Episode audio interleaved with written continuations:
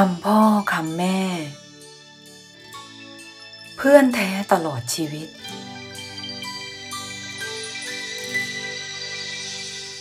ลูกรัก ลูกเคยคิดไหมว่า เพื่อนที่ดีที่สุดของคนเราคือหนังสือ หนังสือเป็นเพื่อนเราได้ตลอดเวลา ไม่ว่าจะยามสุข ยามทุกข์ ยามเศร้าโศกหรือยามเหงา ติดตามเราไปได้ทุกหนแห่ง ไม่ว่าจะในป่า ในเขา หรือในท้องทะเล จนที่สุด แม้ในห้องนอน ไม่ว่าลูกจะเป็นอะไรอยู่ที่ไหน ลูกอย่าทิ้งหนังสือ ทิ้งหนังสือก็เท่ากับทิ้งเพื่อนที่ดีที่สุด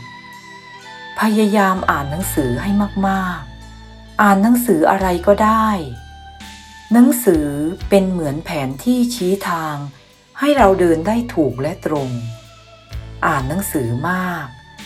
ก็จะมีแผนที่สำหรับดำเนินชีวิตมาก เพราะหนังสือ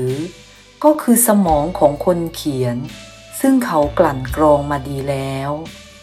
อ่านหนังสือมากเล่มเท่าไหร่ก็เท่ากับมีเพื่อนมากเท่านั้น เท่ากับได้เพิ่มสมองของคนเขียน เข้ามาไว้ในตัวเรามากเท่านั้น ยามที่เราว่าง ยามที่เราเหงา ยามที่เราต้องการเพื่อนคิดเพื่อนคุย ก็จงเลือกหยิบหนังสือขึ้นมาอ่าน จะช่วยเราได้มาก หนังสือดีเล่มหนึ่ง เท่ากับเพื่อนที่ดีคนหนึ่ง ส่วนสิ่งพิมพ์ซึ่งไม่ใช่หนังสือนั้น เราก็ควรอ่านแต่เมื่อเราอ่านแล้ว ก็ใช้สติปัญญาของเราพิจารณาดูว่า จะเชื่อตามคนเขียนหรือไม่อย่างไร เพราะคนเขียนก็มีหลายระดับ มีความรู้และความคิดแตกต่างกันไป มีเจตนาแตกต่างกันไป ที่เราควรพิจารณาให้มากก็คือ เรื่องที่คนเขียน มีเวลาน้อย มีข้อมูลน้อย ข้อมูลไม่ดีพอ หรือต้องรีบเขียน เพื่อให้เสร็จไปวันๆ อย่างนี้โอกาสที่จะผิดพลาดมีมาก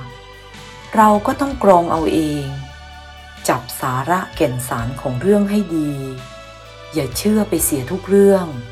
แต่ก็อย่าปฏิเสธไปเสียทุกอย่าง